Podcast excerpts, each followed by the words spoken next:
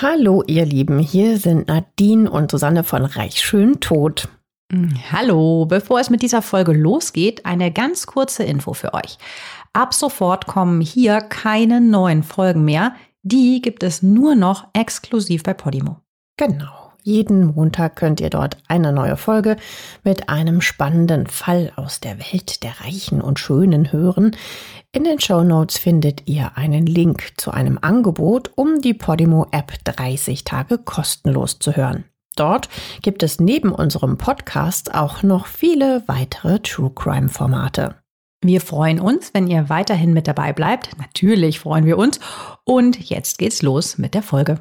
Heute geht es um eine der größten Katastrophen in der Geschichte der Schifffahrt. Dieses Unglück ist mit Abstand die berühmteste Tragödie der Seefahrt. Und das liegt nicht nur an der unglaublichen Opferzahl von rund 1500 Toten. Vor allem ein Film aus dem Jahr 1997 trägt dazu bei, dass diese Katastrophe bis heute bei uns allen in den Köpfen ist. Unter den Opfern waren natürlich auch zahlreiche sehr, sehr reiche und einflussreiche Menschen des gerade beginnenden 20. Jahrhunderts. Ihr habt natürlich längst erraten, worum es geht. Wir werden heute über den dramatischen Untergang der Titanic sprechen, der fast 110 Jahre zurückliegt. Und damit herzlich willkommen zur letzten Folge des Jahres 2021 bei Reich, schön, tot. Ich bin Susanne. Und hallo, ich bin Nadine. Ja, das Jahr ist schon wieder vorbei und zum Abschluss, quasi als so ganz großes Feuerwerk, haben wir einen extra glamourösen Fall mit ganz viel Liebe, aber auch Leid, Drama und Tragödie ausgepackt. Titanic. Vielleicht habt ihr den Film ja sogar an den Feiertagen gesehen. Ganz herzlich möchten wir uns an dieser Stelle auch bei euch bedanken. Ihr habt euch das Thema nämlich gewünscht. Und das finden wir immer ganz toll, wenn ihr auch so ein bisschen um die Ecke denkt und aus so einer Tragödie einen Fall sozusagen für uns macht, für Reich, schön, tot. Wir machen generell natürlich gerne eure Vorschläge, also gerne weiter her damit. Wie oft hast du denn Titanic eigentlich gesehen? Also ich kann es nicht mehr genau sagen. Ich habe ihn sogar auf Videokassette gehabt. Ja, natürlich. Geht mir ganz genauso. Oft jedenfalls, na klar.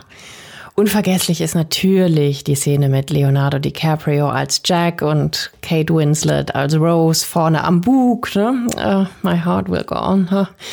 Leo mit ausgestreckten Armen und der Kultsatz, ich bin der König der Welt. Ja, und weißt du was? Dieser Satz, der stand gar nicht im Drehbuch. Bei den Recherchen habe ich nämlich rausgefunden, dass Leo sich den spontan bei den Dreharbeiten ausgedacht hat. Ach, interessant, das wusste ich gar nicht. Und noch etwas machte den Film, du hast es ja gerade schon nicht angesungen, aber angesummt, hier My Heart Will Go On. Also das machte den Film natürlich auch unvergesslich. Céline Dion mit diesem Herzschmerz-Titelsong. Das ist der Song schlechthin, wo man ja nach einer Trennung in den 90ern, zudem ist man ja in Selbstmitleid zerflossen. Ne? Also das war ja so der Liebeskummer-Song. So schön, so traurig. Aber direkt noch ein wenig bekannter Fakt, dass es diesen Song überhaupt gibt, ist übrigens purer Zufall. Eigentlich will Regisseur James Cameron die Sängerin Enya für den Soundtrack verpflichten. Ihr kennt das ja noch, ne? Hier von 9/11, da hat sie den tragenden Soundtrack sozusagen mitgeliefert. Doch Enya lehnt kurzfristig ab. Cameron beauftragt daraufhin Filmkomponist James Horner, die Filmmusik zu schreiben. Gemeinsam mit seinem Kollegen Will Jennings komponiert er My Heart Will Go On und engagiert Céline Dion als Sängerin. Und den Rest kennt ihr ja. Leider ist die wunderschöne Liebesgeschichte zwischen Jack und Rose nur erfunden. Die beiden gab es in Wirklichkeit nicht. Schade, aber für uns ist das gar nicht so schlimm. Wir haben für euch nämlich eine echte Liebesgeschichte von der Titanic ausgegraben und die geht genauso unter die Haut. So viel kann ich jetzt schon mal verraten. Natürlich sprechen wir auch darüber, wie es eigentlich zu dem Drama kommen konnte. Schließlich galt die Titanic damals ja als unsinkbares Schiff. Gut, dann legen wir mal los. Am Tag der Katastrophe, jenem unglückseligen Sonntag, den 14. April 1912, befindet sich die Titanic auf ihrer Jungfernfahrt von Southampton in England nach New York in den USA. 4 Tage zuvor erst legte am 10. April 1912 die Titanic in Southampton ab. Zu dem Zeitpunkt ist sie das größte Passagierschiff der Welt. An Bord gibt es jeden erdenklichen Luxus. Das geht schon los in den Treppenhäusern, die mit edlen, handgeschnitzten Wandtäfelungen verkleidet sind und aufwendig geschmiedete Handläufe an den Treppen haben. Die öffentlichen Räume sind teilweise mit Mahagoni und Perlmutt verziert. Der Speisesaal der ersten Klasse ist mit seinen knapp 900 Quadratmetern regelrecht monströs groß. Außerdem gibt es an Bord ein türkisches Bad, also so ein Hammam, ein Fitnessstudio, einen beheizten Swimmingpool und sogar eine Squash-Anlage. Man darf ja immer nicht vergessen, ne? Also, wir sind 1912. Ja. Das ist Wahnsinn, ja. Die Inneneinrichtung der Suiten, die reichlich Platz bieten, gibt's in den verschiedensten Stilrichtungen, die sich an historischen Epochen orientieren. Und in dem Bordrestaurant bekommt man die feinsten Speisen serviert. Also kurzum, die Gäste sollen sich an Bord rundum wohlfühlen und nichts vermissen. Eine Fahrt mit der Titanic soll ein unvergessliches Erlebnis sein. Aber die Jungfernfahrt steht von Anfang an unter keinem guten Stern. Als die Titanic um 12 Uhr im Hafen von Southampton ablegt, kommt es hier schon beinahe zur Katastrophe. Die Titanic hat aufgrund ihrer Größe nämlich eine unglaubliche Sogkraft. Die ist so stark, dass mehrere Haltetaue eines anderen Dampfers reißen, dessen Heck auf die Titanic zutreibt. In letzter Minute kann ein Schlepper das Heck des Dampfers wegziehen und eine Kollision ganz knapp nur verhindern. In diesem April 1912 liegen nämlich ungewöhnlich viele Schiffe im Hafen von Southampton. Ein Streik in der Kohleindustrie zwingt viele Schiffe wegen Treibstoffmangels dazu, im Hafen zu bleiben. Die beinahe Kollision im überfüllten Hafen muss ein großer Schreck für die Besatzung und die Passagiere an Bord gewesen sein. Zum Glück geht da aber noch alles gut aus. Mit einer Stunde Verspätung geht es erstmal planmäßig weiter zum nächsten Halt nach Cherbourg in Frankreich. Dort kommt die Titanic um 17:30 Uhr an. Doch, hier im Hafen kann die Titanic nicht anlegen. Dafür ist sie einfach zu groß. Mit kleineren Schiffen werden jetzt Passagiere zur und von der Titanic gebracht. Also es haben ja nicht alle Leute komplett bis New York gebucht, ne? Mhm. Am nächsten Tag erreicht die Titanic dann die Küstenstadt Queenstown, die heute in Irland liegt. Auch hier ist der Hafen zu klein. 2 Stunden dauert es, bis alle Passagiere an Bord sind. Am 11. April 1912 lichtet um 13:30 Uhr die Titanic ihre Anker und steuert mit diesen kleinen Hindernissen auf ihre erste Atlantiküberquerung zu. Die geplante Ankunft in New York ist für den 17. April 1912 vorgesehen.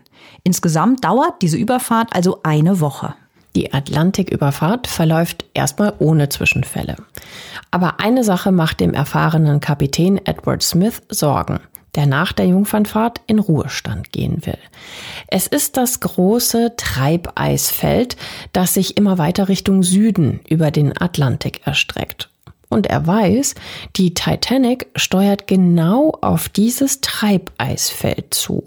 Die Passagiere an Bord bekommen davon aber natürlich erstmal nichts mit. Während der Fahrt empfängt die Crew mehrere Funksprüche von anderen Schiffen. Die warnen eindringlich vor den Treibeisfeldern und massiven Eisbergen. Das Problem? Niemand kann genau sagen, wo sich diese Felder befinden. Die sind ja in ständiger Bewegung. Und Satellitenaufnahmen gibt es klarerweise 1912 nicht. Außerdem, und das finde ich wirklich krass, werden nicht alle Warnungen an den Kapitän überhaupt weitergeleitet, denn die Funker an Bord sind heillos überlastet, weil sie nämlich Unmengen von privaten Telegrammen der Passagiere verschicken müssen. Wahnsinn. Naja gut, aber ein bisschen kann man es auch verstehen. Wir machen das heute mal schnell irgendwie per WhatsApp oder wir schicken ein Selfie.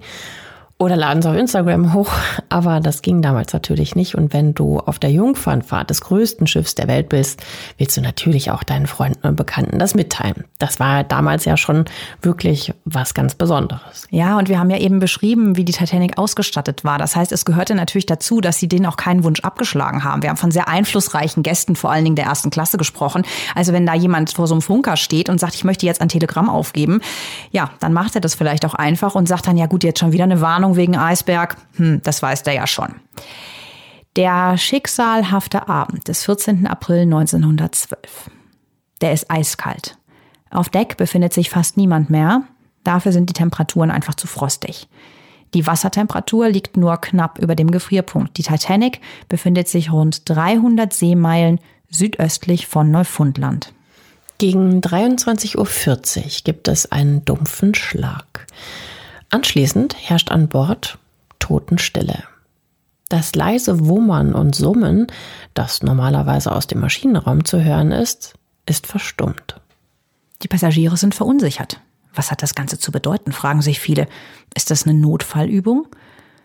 Die Stewards versuchen, die Gäste zu beruhigen und sagen, dass es gleich weitergeht. Auch die Bordkapelle im großen Speisesaal der ersten Klasse spielt munter weiter. Das kennen wir auch, ne, aus dem Film. Das ist halt so krass, wenn man weiß, was danach passiert. Aber dadurch sollte tatsächlich eine Panik vermieden werden. Also möglichst viel Normalität suggerieren. Doch plötzlich ertönt eine Durchsage. Alle sofort Schwimmwesten anlegen und nach oben an Deck. Panik macht sich in den Gesichtern breit. Die Leute aus dem Speisesaal rennen zu ihren Kabinen, um die Schwimmwesten zu holen. Von dort kommen aber bereits die Passagiere angestürmt, die schon in ihren Betten lagen und nach oben wollen. Auf den Gängen gibt es ein großes Gedränge. Die Menschen trampeln sich teilweise gegenseitig über den Haufen. Alle versuchen, so schnell wie möglich an Deck zu kommen. Wobei den Passagieren der ersten Klasse immer noch erzählt wird, dass es sich lediglich um eine Bootsübung handeln würde. Genau das wird später noch zu einem großen Problem. In Wirklichkeit gibt's klarerweise keine Übung. Die Titanic hat gerade einen Eisberg gerammt. Der Rumpf des Schiffes ist durch den Zusammenstoß mit dem Eisberg aufgerissen. Unmengen an Wasser dringt jetzt in den Luxusdampfer ein. Captain Edward Smith erkennt sofort die dramatische und eigentlich aussichtslose Lage seines Schiffs. Er weiß, dass die Titanic nicht mehr zu retten ist. Der Kapitän lässt die Rettungsboote vorbereiten und sein Befehl lautet, das ist ja so der allgemein gültige Befehl, Frauen und Kinder zuerst. Bevor wir aber auf das weitere Geschehen in dieser tragischen Nacht eingehen, müssen wir erst über die Titanic einfach mal sprechen und klären, wie es zu diesem Unglück ganz genau kommen konnte. Ja, noch ein paar mehr Infos. Die Titanic ist also eines der Vorzeigeschiffe der britischen Reederei White Star Line. Der Luxusdampfer ist rund 270 Meter lang, etwa 30 Meter breit und ganze 53 Meter hoch. Er sieht aus wie ein schwimmendes, 10-stöckiges Hochhaus mit 4 großen, imposanten Kaminen und ist dabei aber gleichzeitig so anmutig wie ein Schloss. Die Titanic ist bei ihrem Stapellauf, also beim Zuwasserlassen, am 31. Mai 1911 das größte Schiff der Welt. So etwas hat man einfach noch nie davor gesehen. Der Dampfer wird als wahres Wunderwerk der Schifffahrt gefeiert. Wegen der automatisch schließenden Wasserschutztüren zwischen den 16 wasserdicht abschottbaren Abteilungen bezeichnet die Zeitschrift The Shipbuilder im Juni 1911 die Titanic als praktisch unsinkbar. Und auch die Innenausstattung, ich hatte es ja eben schon mal so ein bisschen angerissen, die lässt keine Wünsche offen. Mit holzgetäfelten Decken und Wänden, Teppichboden, Spiegel, Kronleuchter, mehrere Fahrstühle, eine Turnhalle und ein richtiges Schwimmbad, das auch noch geheizt wird. Das ist alles auf einem Schiff und die Passagiere trauen ihren Augen nicht. Ja, das war halt damals komplett State of the Art. Ja. Deshalb auch der Mythos. Ja, ne? Natürlich. Komfort und Luxus werden, wie du ja gerade schon gesagt hast, total groß geschrieben. Es gibt sogar ein Telefonsystem mit 1500 Klingeln, mit denen man halt zum Beispiel so seine Stewards rufen kann, wenn man einen Wunsch hat. 10.000 Glühlampen beleuchten das Schiff. Die in den Kabinen enthalten sogar 2 verschiedene Glühdrähte. Einen für helleres Licht und einen für schwächeres Licht bei Nacht. Für kuschelige Wärme sorgen in den Kabinen 520 Heizkörper. Von der 900 Mann starken Crew kümmern sich 500 Besatzungsmitglieder ausschließlich um die Passagiere, die ihnen jeden Wunsch nahezu von den Augen ablesen. Die Passagiere haben hier wirklich ein Luxusleben. Also 175 Tonnen Lebensmittel und 37.000 Getränkeflaschen, wir haben das sehr genau recherchiert, sorgen für das leibliche Wohl. Auf der Titanic gibt es 127.000 Gläser, damit die halt immer beim Feiern und beim Trinken nachkommen, Geschirr und Besteckstücke und 200.000 Wäschestücke, also ein Schiff der Superlative. Angetrieben wird das Schiff von mehreren Motoren, die zusammen eine Leistung von 60.000 PS erbringen. Dafür braucht es natürlich jede Menge Brennstoff. Die Titanic verheizt auf See rund 640 Tonnen Kohle pro Tag. Als die Titanic fertig gebaut und eingerichtet ist, hat sie nach heutigem Wert 190 Millionen Euro gekostet. Wahnsinn. Ja, daher hat so eine Atlantiküberfahrt natürlich auch seinen Preis, ist ja klar. In der dritten Klasse kostet ein Ticket $36, in der zweiten Klasse $60 und in der ersten Klasse $150. Auf heutige Verhältnisse umgerechnet entspricht das einem Reisepreis von 860 Euro für die dritte Klasse, 1430 Euro für die zweite Klasse und 3600 Euro für die erste Klasse. Das ist so wie so ein Businessflug irgendwie mal nach Asien, ne? Ja, das ist ungefähr der Preis, den ein Flug in die USA oder so auch heute kostet, ne? Na, ist man dafür eben keine Woche, sondern nur 6 Stunden gegebenenfalls unterwegs, aber mit deutlich weniger Platz und deutlich weniger Luxus. Ja, aber wenn du dann mal bedenkst, was du dafür bekommst, ist es schon ordentlich, ne? Also so Preis-Leistung ist auf jeden Fall schon ganz gut. Auf anderen Schiffen müssen die Passagiere in riesigen Schlafsälen übernachten. Und die Toiletten sind, naja, nicht sonderlich hygienisch, kann man so sagen. Ja, und hier ist es ja sogar schon in der dritten Klasse gar nicht so schlecht, ne? In der Titanic gibt es nämlich auch dort nicht nur für diesen Superluxus-Level-Passagiere, sondern auch die unteren Passagiere, die in unteren Klassen gebucht haben, größere Gemeinschaftsräume mit insgesamt 146 Schlafplätzen. Und da befinden sich auch 6er-, 4er- und 2-Bettkabinen mit eigener Waschgelegenheit an Bord. Dann gibt es öffentlich zugängliche sanitäre Anlagen, die aber sogar mit Badewannen ausgestattet ist. Das ist damals in Häusern und Wohnungen noch längst nicht Standard. Für die meist armen Auswanderer, die auch an Bord sind, die in Europa ihre Jobs als Handwerker, Fabrikarbeiter oder im Bergbau verloren haben, ist das halt auch ein Highlight, ne? Manche von ihnen liegen wahrscheinlich das erste Mal im Leben in der Badewanne. Die zweite Klasse auf der Titanic entspricht der ersten Klasse anderer Passagierdampfer. Es gibt einen großen eichenholzgetäfelten Speisesaal, eine Bibliothek und einen Rauchersalon. Die Kabinen sind ganz geräumig, es gibt eigene Waschbecken, die teilweise aus Marmor sind, Schränke und Sitzgelegenheiten.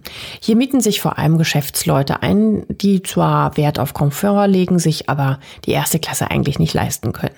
Es gibt auch eine Missionarin, einen Filmproduzenten und einen Maler unter den Passagieren der zweiten Klasse. Naja gut, und die erste Klasse setzt jetzt natürlich noch mal eins drauf, ne? Also wir haben euch ja eben von dem Megaluxus erzählt.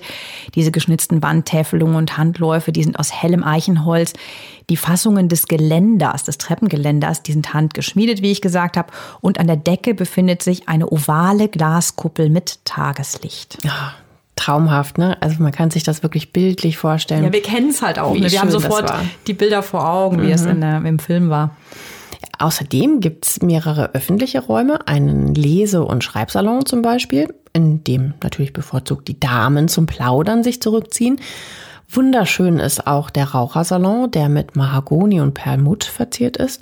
Und dort befindet sich auch der einzige Kamin, in dem echtes Holz brennt. Und der eindrucksvollste Raum, der Speisesaal der ersten Klasse. Der ist mit 890 Quadratmetern riesig, der größte Raum an Bord.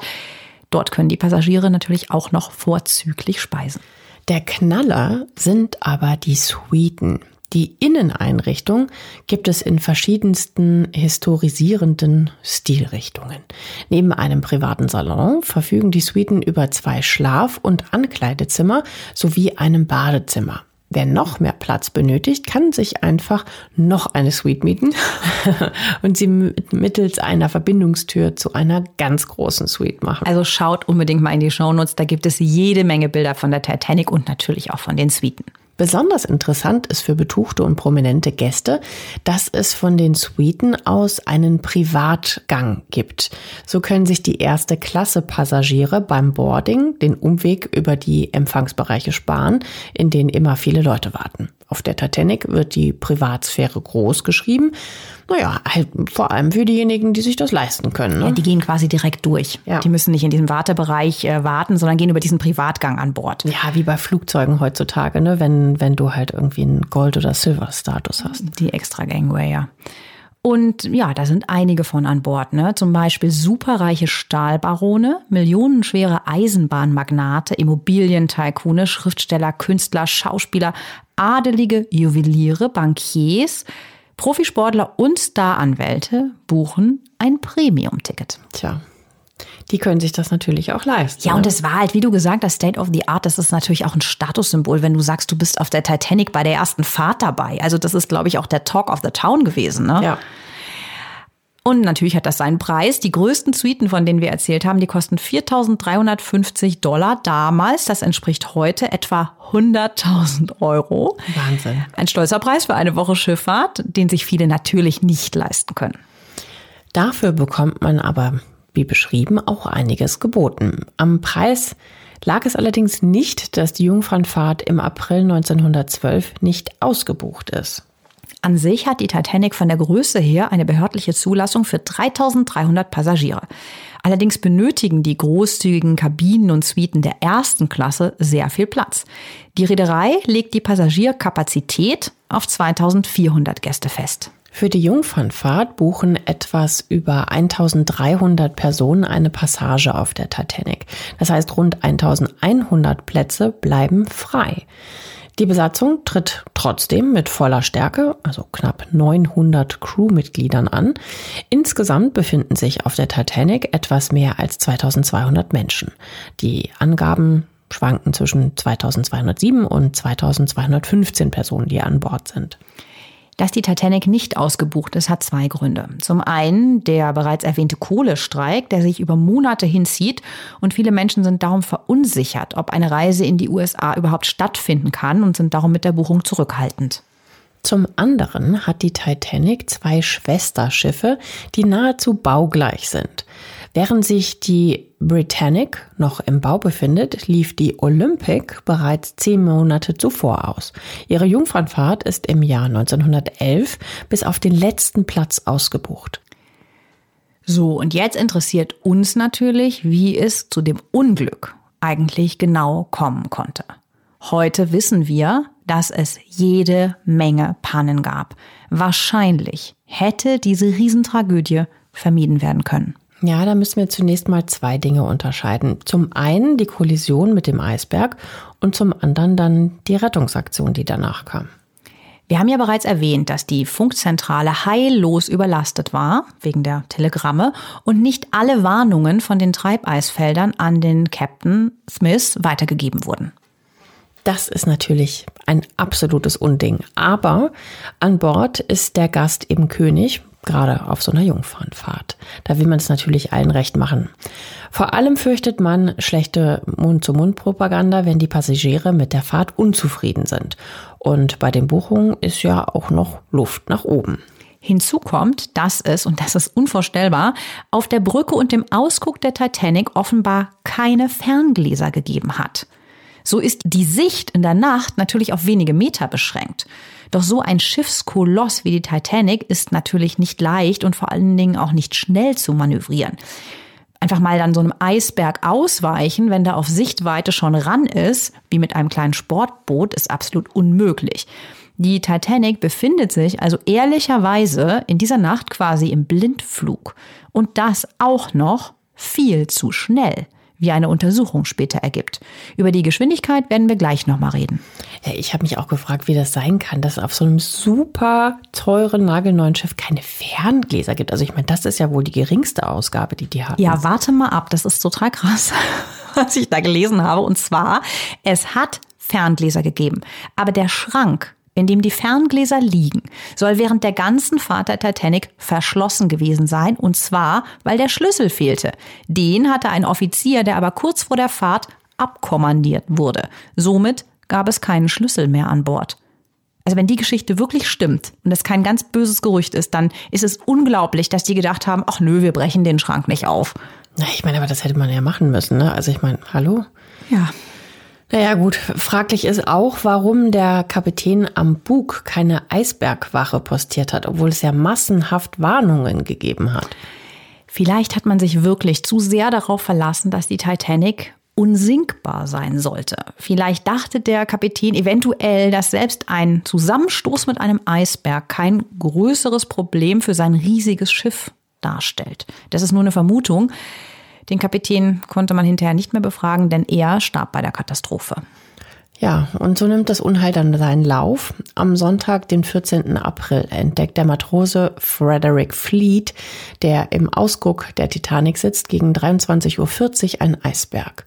Er ist total geschockt. Die Titanic steuert nämlich direkt auf diesen riesigen Berg zu.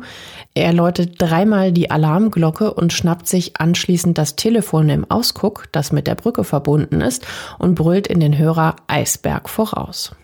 Doch es ist zu spät. Der Eisberg ist schon zu nah. Auch eine sofort eingeleitete Vollbremsung und ein Ausweichmanöver bringen nichts mehr. Die Titanic knallt, zwar nicht frontal, aber mit der rechten Seite, kurz hinter dem Bug, voll in den Eisberg. Dabei schlitzt der Eisberg die Stahlwand des Schiffes unter Wasser auf. Die Titanic knallt noch ein paar Mal mit dem Rumpf gegen den Eisberg. Dabei entstehen weitere Löcher in der Außenhaut. Alle Maschinen werden sofort gestoppt. Dieser Eisberg ist riesig. Er ragt 30 Meter über das Vorderdeck und soll ca. 300.000 Tonnen schwer gewesen sein. Das sind 300 Millionen Liter gefrorenes Wasser. Übrigens soll dieser Eisberg von einem Gletscher im Westen Grönlands weggebrochen sein. Trotzdem scheint der Schaden nach dem Zusammenstoß erstmal gar nicht so schlimm zu sein. Das liegt nämlich daran, dass die Löcher in Bug und Rumpf unter der Wasserkante liegen und so natürlich für die ganzen Passagiere bzw. für die Crew auch nicht so leicht zu erkennen sind. Auch wenn von Deck aus die Schäden nicht gravierend wirken, so sieht es im Inneren des Schiffs ganz anders aus. Rund 25.000 Tonnen, also 25 Millionen Liter Wasser, fließen in der ersten Stunde in die Lagerräume der Titanic. Ja, und leider helfen da auch die neuartigen Wasserabsperrtüren nichts. Das sind ja die, wo man eigentlich gesagt hatte, die machen das Schiff unsinkbar. Wäre es nur ein kleines Leck gewesen, wäre das gar kein Problem. Aber weil fast die gesamte rechte Seite bis zur Mitte aufgeschlitzt ist, ist die komplette vordere Hälfte des Luxusschiffes natürlich betroffen. Und der Bug beginnt sich bedrohlich zu senken. Daraufhin befiehlt der Kapitän, die hinteren Laderäume zu fluten, damit die Titanic wieder ins Gleichgewicht kommt. Das funktioniert zunächst auch. Der Bug richtet sich wieder ein bisschen auf. Doch durch das Fluten senkt sich die Titanic insgesamt ab. Und das ist das Problem. Jetzt liegen nämlich auch Lüftungsschächte und Fenster plötzlich unter Wasser. Und das ist der Todesstoß für die Titanic. Sie sinkt immer schneller. Ob der Zusammenstoß verhindert hätte werden können, wenn die Crew die Ferngläser hätte benutzen können, ist jetzt Spekulation. Über weitere spannende Theorien werden wir gleich noch sprechen, aber zunächst zur folgenden Rettungsaktion, die auch nicht besonders gut gelaufen ist. Ja, zunächst läuft es erstmal vorbildlich, ne? Schon 25 Minuten nach der Kollision mit dem Eisberg befiehlt Captain Smith um 0:05 Uhr, die Titanic zu evakuieren. 10 Minuten später werden die ersten Notrufe an andere Schiffe abgesetzt.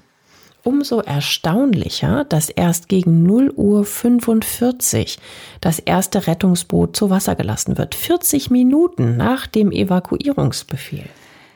Ja, dafür gibt es eine Erklärung. Und auch wieder die mit dem keine Panik. Denn um eben keine, ja, Massenpanik unter den betuchten Gästen aufkommen zu lassen, wird ja den First-Class-Passagieren diese Evakuierung lediglich als ein Bootsmanöver verkauft. Viele Passagiere der ersten Klasse kommen daher aber ohne Rettungsweste an Deck. Sie halten es halt für überflüssig, für ein reines Manöver, eine reine Übung, die Dinger anzuziehen. Doch die Offiziere bestehen darauf, dass jeder eine Rettungsweste trägt, der in ein Rettungsboot steigt. Daher müssen viele Gäste ihre Rettungswesten erst aus ihren Kabinen holen. Das kostet natürlich wieder wertvolle Zeit. Das größte Problem ist aber ein anderes. Es gibt schlicht und einfach viel zu wenig Rettungsboote für alle Passagiere und Crewmitglieder auf der Titanic. An sich waren 48 Rettungsboote für die Titanic geplant. Nach mehreren Designwechseln werden lediglich 20 Rettungsboote installiert, also weniger als die Hälfte. Insgesamt gibt es nur Platz für 1178 Menschen. Bei mehr als 2200 Menschen an Bord gibt es also für über 1000 Passagiere und Crewmitglieder keine Chance, sich zu retten. Und am Ende werden es sogar noch mehr Opfer sein. Also aus heutiger Sicht sind diese wenigen Rettungsboote natürlich ein Skandal, aber damals war das vom Gesetz her tatsächlich abgedeckt. Ja, das muss man mal ein bisschen einordnen. Also vor über 100 Jahren haben die Rettungsboote in erster Linie die Funktion, von einem beschädigten Schiff auf ein anderes überzusetzen und nicht damit stundenlang im Meer zu treiben. Daher ging man davon aus, dass man nicht so viele Plätze braucht, wie Passagiere an Bord sind. Ein Rettungsboot kann ja öfter hin und her fahren, so haben sie halt gedacht. Und so kann man natürlich auch die Passagiere gruppenweise zum Rettungsschiff bringen. Das klappt aber natürlich nur, wenn auch ein anderes Schiff in der Nähe ist, das die Schiffsbrüchigen dann aufnehmen kann. Und da gibt's die nächste Megapanne. Genau. Am nächsten an der Titanic ist zu diesem Zeitpunkt das britische Frachtschiff Kalifornien. Doch der einzige Funker an Bord der Kalifornien hat bereits dienstfrei und liegt schlafend in seiner Koje. Niemand auf der Kalifornien bekommt daher etwas von dem Unglück der Titanic mit. Wahrscheinlich hätten noch viel mehr als die nur 711 später Geretteten überlebt, wenn das Funkgerät auf der Kalifornien besetzt gewesen wäre. Ach, das ist wirklich tragisch, ne? Bah. Die Evakuierungsaktion ist jetzt im vollen Gange. Trotz der dramatischen Lage läuft es an Deck weitestgehend gesittet ab. Das Motto lautet, Frauen und Kinder zuerst, nur wenige Männer drängeln sich vor, um ihr eigenes Leben zu retten. Dennoch spielen sich natürlich bei den Rettungsbooten herzzerreißende Szenen ab. Kinder werden von ihren Müttern getrennt und in verschiedene Boote verfrachtet. Die Kinder weinen bitterlich, die Mütter schreien in Panik. Eine Geschichte hat mich bei der Recherche besonders berührt und das ist die des Ehepaares Strauß. Das Ehepaar ist sehr wohlhabend und hat eine der teuersten Suiten auf der Titanic gebucht. Isidor Strauß wurde 67 Jahre vor dem Unglück in Otterberg bei Kaiserslautern geboren. Die Pfalz gehörte damals übrigens noch zum Königreich Bayern. Mit 8 Jahren wandert er mit seinen Eltern und seinen 3 jüngeren Geschwistern in die USA aus und nimmt später auch die US-Staatsbürgerschaft an. Sein Vater Lazarus Strauß ist Geschäftsmann. Von ihm lernt er, mit Waren zu handeln. Mit 29 Jahren hat er die Chance, die Geschirrabteilung im legendären New Yorker Kaufhaus R.H. Macy zu übernehmen. Diese Möglichkeit lässt sich Isidor Strauß nicht entgehen. Und er macht seine Sache sehr gut, seine Abteilung floriert. 14 Jahre später wird er im Jahre 1888 dann tatsächlich Teilhaber von dem legendären Macy's. Ihm gehört jetzt zusammen mit seinem 3 Jahre jüngeren Bruder Nathan das gesamte Kaufhaus. Seit dem Tod von Gründer Roland Hussey Macy im Jahr 1977 kann keiner der Geschäftsführer so richtig überzeugen und deshalb stoßen die Brüder Strauß genau in diese Lücke und werden eben einfach jetzt die Inhaber. Die Geschäfte laufen blendend und Isidor wird so zum reichen Mann. Zu diesem Zeitpunkt ist er schon seit 17 Jahren mit seiner Frau Ida verheiratet. Die beiden haben viel gemeinsam. Sie stammt wie Isidor aus Deutschland, genauer gesagt aus Worms, das damals ebenfalls ein Teil des Königreichs Bayern ist. Auch sie wandert als Kind in die USA aus. Und beide bleiben ihrer alten Heimat stets verbunden. Mehrmals im Jahr besuchen sie Verwandte in Deutschland. Für die Überfahrt bucht Isidor immer Fahrten auf Schiffen von deutschen Reedereien. Er vertraut der deutschen Ingenieurstechnik am meisten. So ist es auch im Frühjahr 1912. Das Ehepaar Strauß reist auf dem Hapag-Dampfer Amerika von New York nach Europa. Mit an Bord ist ihre 15-jährige Enkelin Beatrice. Die meiste Zeit verbringen die 3 nach ihrer Ankunft in Südfrankreich. Anschließend bringen die Straußens ihre Enkelin nach Deutschland. Dort soll sie bei Verwandten bleiben. Isidor und Ida wollen danach wieder in die USA zurückfahren. Und ausnahmsweise, weil es eben die Jungfernfahrt des größten Schiffes der Welt ist, buchen sie eine Passage auf einem nicht-deutschen Schiff, der Titanic. Sie mieten die Suite C5557. Die gehört zu den luxuriösesten und größten an Bord. Mit dabei sind ihr Dienstbote John Farthing und das Dienstmädchen Ellen Bird. Dieses Dienstmädchen hatte das Ehepaar erst wenige Tage vor dem Ablegen in Southampton engagiert, weil ein anderes Dienstmädchen kurzfristig abgesprungen ist. Als der Alarm auf der Titanic ausgelöst wird, begeben sich Isidor und Ida Strauß mit ihren beiden Angestellten auf das Deck. Ein Colonel weist ihnen das Rettungsboot Nummer 8 zu, das sich auf der linken Seite befindet. Eigentlich gilt auf hoher See der sogenannte Birkenhead-Grundsatz aus dem Jahre 1852. wie ich ja schon ein paar Mal gesagt habe jetzt, Frauen und Kinder zuerst. Doch weil Isidor Strauß schon ein betagter und vermutlich auch, weil er ein sehr einflussreicher Mann ist, will man bei ihm eine Ausnahme machen. Doch der Millionär lehnt tatsächlich ab. Erst wenn alle Kinder und Frauen einen Platz in einem der Rettungsboote haben, will auch er von Bord gehen. Er sagt zu dem Colonel in festem Ton, ich werde nicht vor den anderen Männern gehen. Seine Frau soll sich ohne ihn in Sicherheit bringen. Das ist schon sehr nobel, ne? Ich meine, es geht um Leben und Tod. Stimmt. Aber auf der Titanic ging es, wie gesagt, sehr gesittet zu. Daher konnten 74% aller Frauen und immerhin noch 52% der Kinder gerettet werden. Dagegen überlebten nur 20% der Männer an Bord die Katastrophe. Vielleicht hat er natürlich in dem Moment auch noch gedacht, das ist eine Übung, ne? Man weiß es nicht. Aber ich finde das trotzdem von der Geste her sehr großzügig dann, in so einem Moment noch so zu handeln. Ida Strauß zögert keine Minute. Sie ist mit ihrem Mann seit 40 Jahren verheiratet. Gemeinsam haben sie 7 Kinder und sie ist immer mit ihrem Mann zusammen. Also meistens begleitet sie ihn sogar auf seinen Dienstreisen, auch nach Übersee. Und für sie ist es keine Frage, dass sie an der Seite ihres Mannes bleibt. Krass, ne? Boah.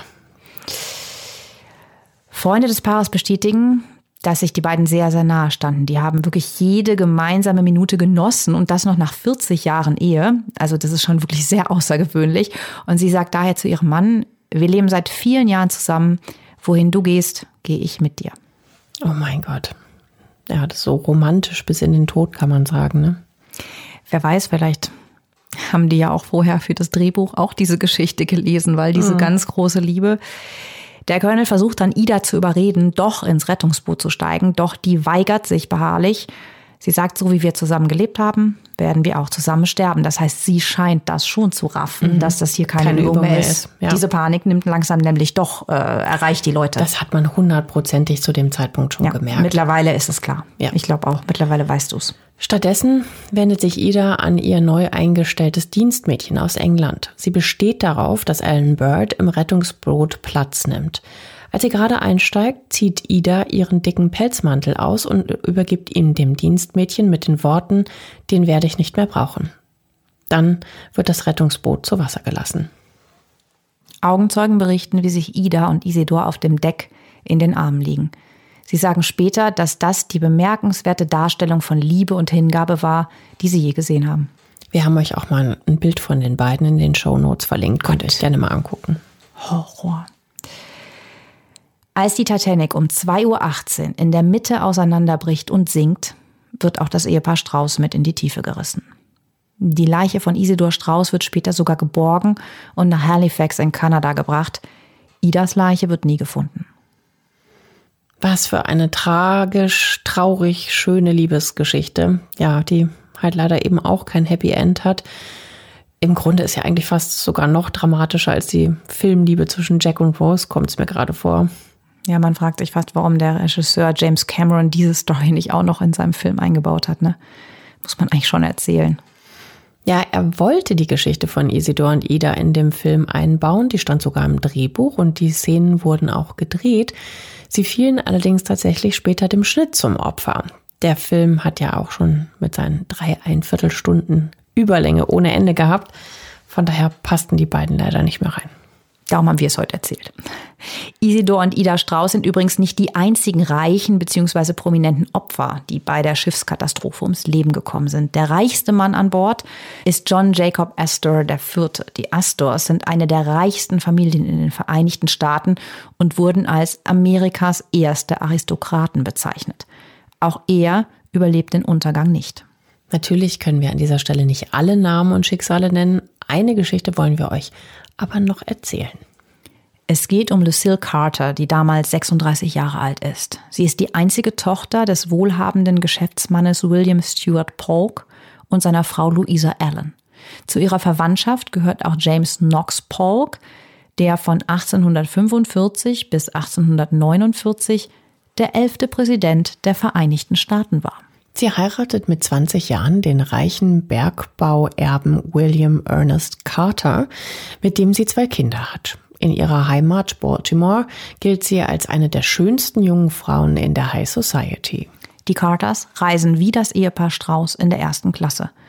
Und sie haben ein besonderes Gepäckstück mit an Bord. Erinnert ihr euch zufällig noch an die Liebesszene von Jack und Rose in dem Auto im Laderaum? Ich sage nur, die Hand an der Scheibe, an der verschwitzten, hauchigen Scheibe.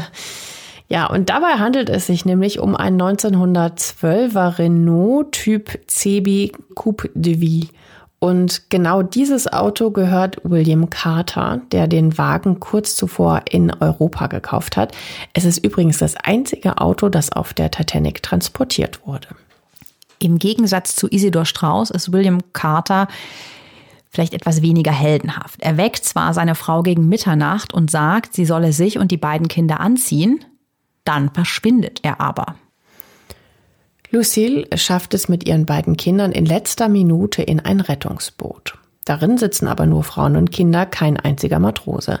Als die Titanic zu sinken beginnt, entsteht ein unbeschreiblich starker Sog, der droht, das Rettungsboot mit in die Tiefe zu reißen. Ich meine, wie kann man das denn machen? Wie kann man denn Frauen und Kinder in ein Rettungsboot stecken und kein Matrose ist mit dabei?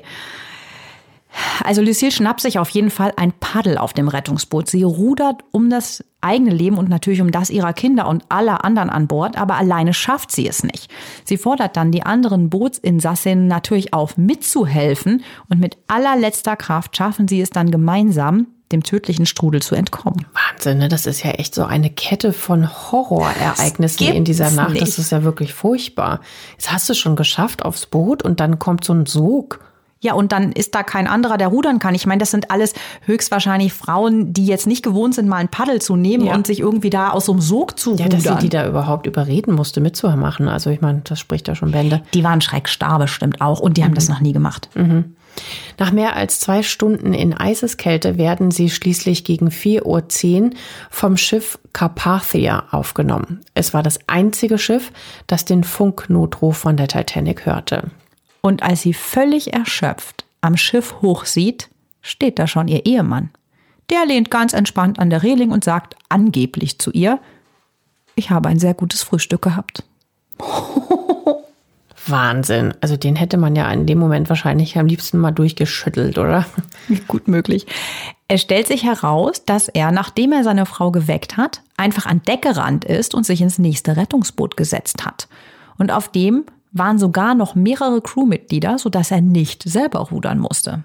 Seine Familie ist zu dieser Zeit immer noch an Bord der schwer beschädigten Titanic. Gemessen daran, welche Helden wir heute schon kennengelernt haben, ist das echt mal irgendwie keine Glanzleistung, die er da vollbracht hat, ne? Ja, aber zum Glück für Lucille hat sie es mit ihren 2 Kindern geschafft zu überleben. Durch ihren Einsatz gilt sie bis heute als Heldin der Titanic-Katastrophe. Ja, weil sie halt dadurch, durch ihr, ja, dass sie sich ein Herz gefasst hat und die anderen da wahrscheinlich ziemlich angeschnauzt hat, hat sie auch die anderen gerettet, ne? Ja.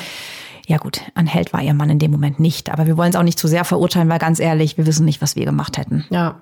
Wir nehmen natürlich jetzt heute an, wir hätten heldenhafter gehandelt, aber ich finde, das ist auch schwer zu sagen. Naja, aber es ist tatsächlich übermittelt, dass Lucille das ziemlich kacke fand, wie er sich verhalten hat, denn kurz nach der Rettung reicht sie die Scheidung ein. Als Grund gibt sie die grausame Behandlung durch ihren Ehemann an. Unter Eid sagt sie vor Gericht, dass ihr Ehemann sie und die Kinder während der Katastrophe im Stich gelassen hat. Ach, krass. Mhm. Ja, ich habe noch eine Sache von danach aus seinem Leben gefunden. Und zwar 7 Wochen nach der Katastrophe stürzt dieser William Carter bei einem Polospiel. Sein Pferd wirft ihn ab und landet auf ihm. Er trägt schwerste Verletzungen davon, von denen er sich nie wieder erholt. Und in den folgenden Jahren sieht man ihn so gut wie gar nicht mehr in der Öffentlichkeit. Ach, das ist aber auch eine harte Bestrafung von Karma, wenn man so will, ne? Definitiv, ja. Aber die Heldin von der Titanic findet dagegen ihr neues Liebesglück. Und 2 Jahre nach der Tragödie heiratet sie ihren 2. Ehemann, George Brooke Jr. Im Jahr 1916 bekommen die beiden auch noch eine gemeinsame Tochter. Wir haben das auch mal in den Shownotes verlinkt. Aber andere Menschen hatten klarerweise nicht so viel Glück. Rund 1514 der ungefähr 2215 Menschen sterben bei dem Schiffsunglück. Die genaue Zahl konnte nie ermittelt werden. Viele Menschen verlieren ihr Leben auch nicht auf der Titanic, sondern erfrieren dann im 0 Grad kalten Wasser. Gegen 3 Uhr, etwa 40 Minuten nachdem die Titanic auseinandergebrochen ist, gibt es keine Hilferufe mehr aus dem Atlantik. Als die Carpathia 2 Stunden nach dem Untergang, um 4:10 Uhr, die Unglücksstelle erreicht, treiben viele Menschen leblos im Wasser. Lediglich 711 Passagiere und Crewmitglieder können gerettet werden. Die Überlebenden sind regelrecht steif gefroren, als sie an Bord der Carpathia geholt werden. Sie sind zu schwach, um selbstständig die Leiter auf das Schiff zu erklimmen. Die Opfer werden daher mit einer Seilwinde nach oben gezogen. Was ja auch wieder dauert, ne? Mhm. Während manche Überlebenden auf der Carpathia um ihr Leben kämpfen, werden unzählige Leichen von mittlerweile ankommenden anderen Schiffen aus dem Atlantik gefischt. Es sind so viele, dass 166 Opfer noch auf See bestattet werden. Ihre toten Körper werden den Weiten des Meeres übergeben. Das ist ehrlich gesagt richtig makaber. Die Leichen liegen dann tatsächlich in Säcken auf Deck. Und daneben steht ein Priester und erteilt den Opfern so hintereinander weg seinen Segen. Dann werden diese Leichensäcke ins Wasser geworfen und der nächste ist halt dran. Also es ist eine sehr kurze Sache, werden schnell abgehandelt. Ja, würdevoll ist das nicht gerade.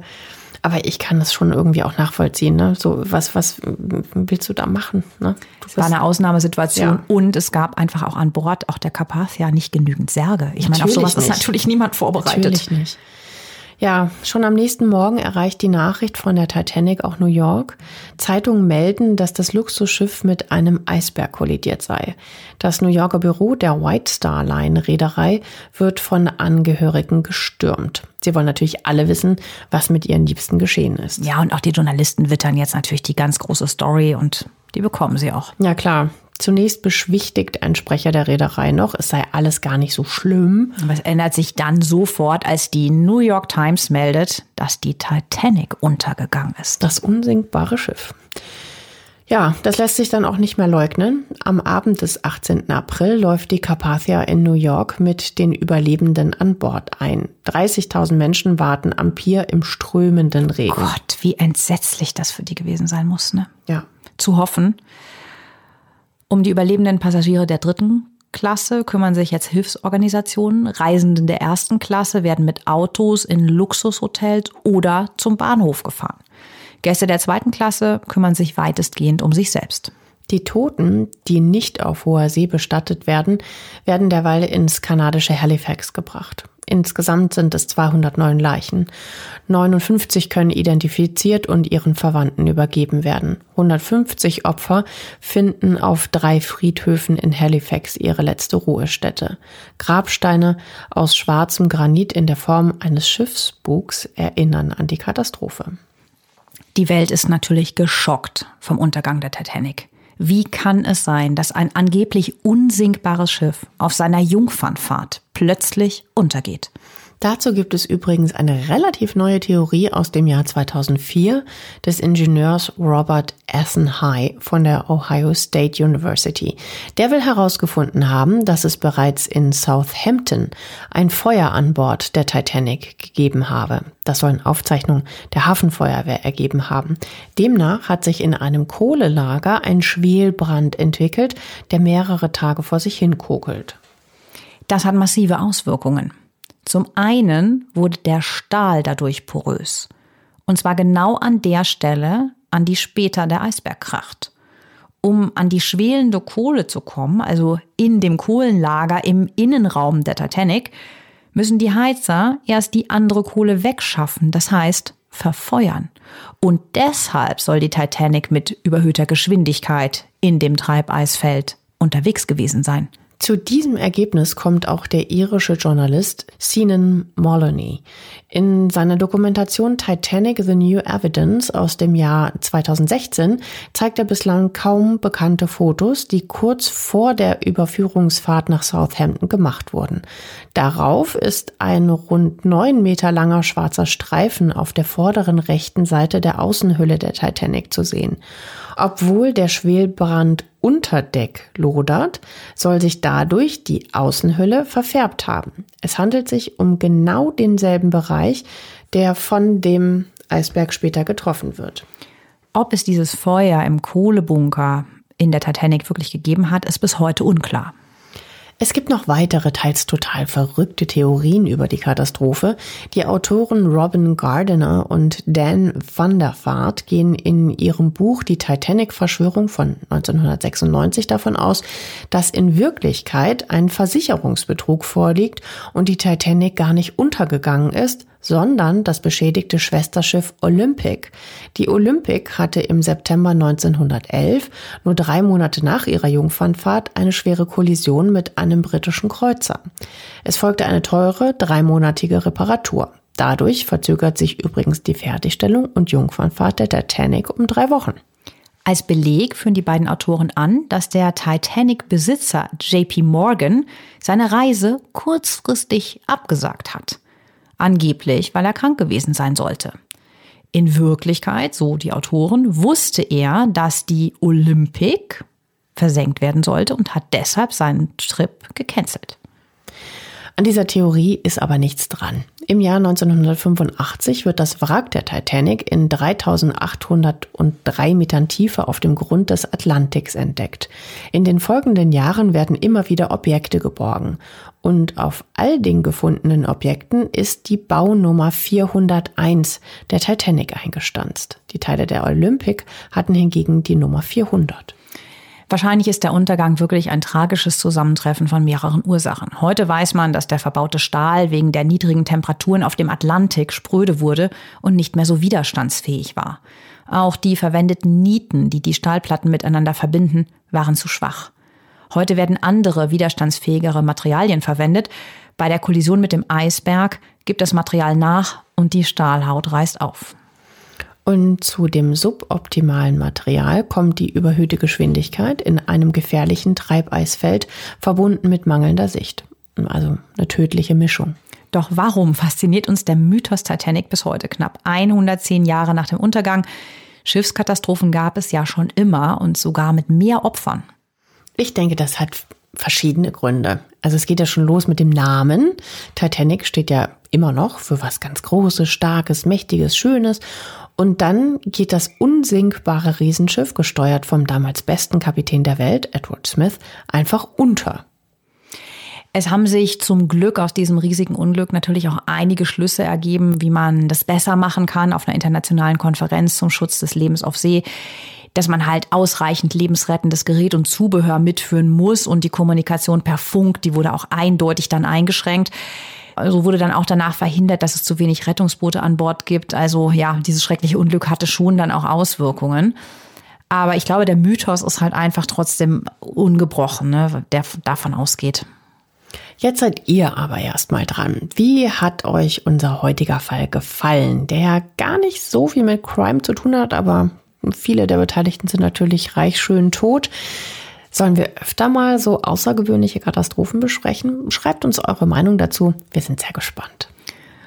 Und ja, wie wir schon gesagt haben, der Vorschlag kam von euch. Bitte schlagt uns weiter vor. Und ganz wichtig, abonniert unseren Podcast. Wir wissen nicht, wo ihr uns hört. Vielleicht auf Spotify, vielleicht auf Apple. Wir freuen uns sehr über gute Bewertungen und wirklich auch über Abo.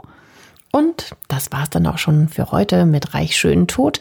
Kommt ganz gut ins neue Jahr. Habt einen tollen Rutsch. Ja, es ist ja die letzte Folge in 2021. Vielen Dank für eure Treue. Wir freuen uns sehr, euch nächstes Jahr wie gewohnt am Montag zu hören. Macht's gut, kommt ganz gut rüber. Tolles neues Jahr für euch. Ciao. Bis dann. Tschüss.